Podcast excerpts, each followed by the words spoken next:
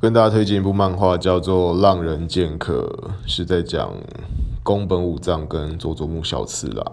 对，那他是《灌篮高手》的作者井上雄彦画的，已画了二十年了。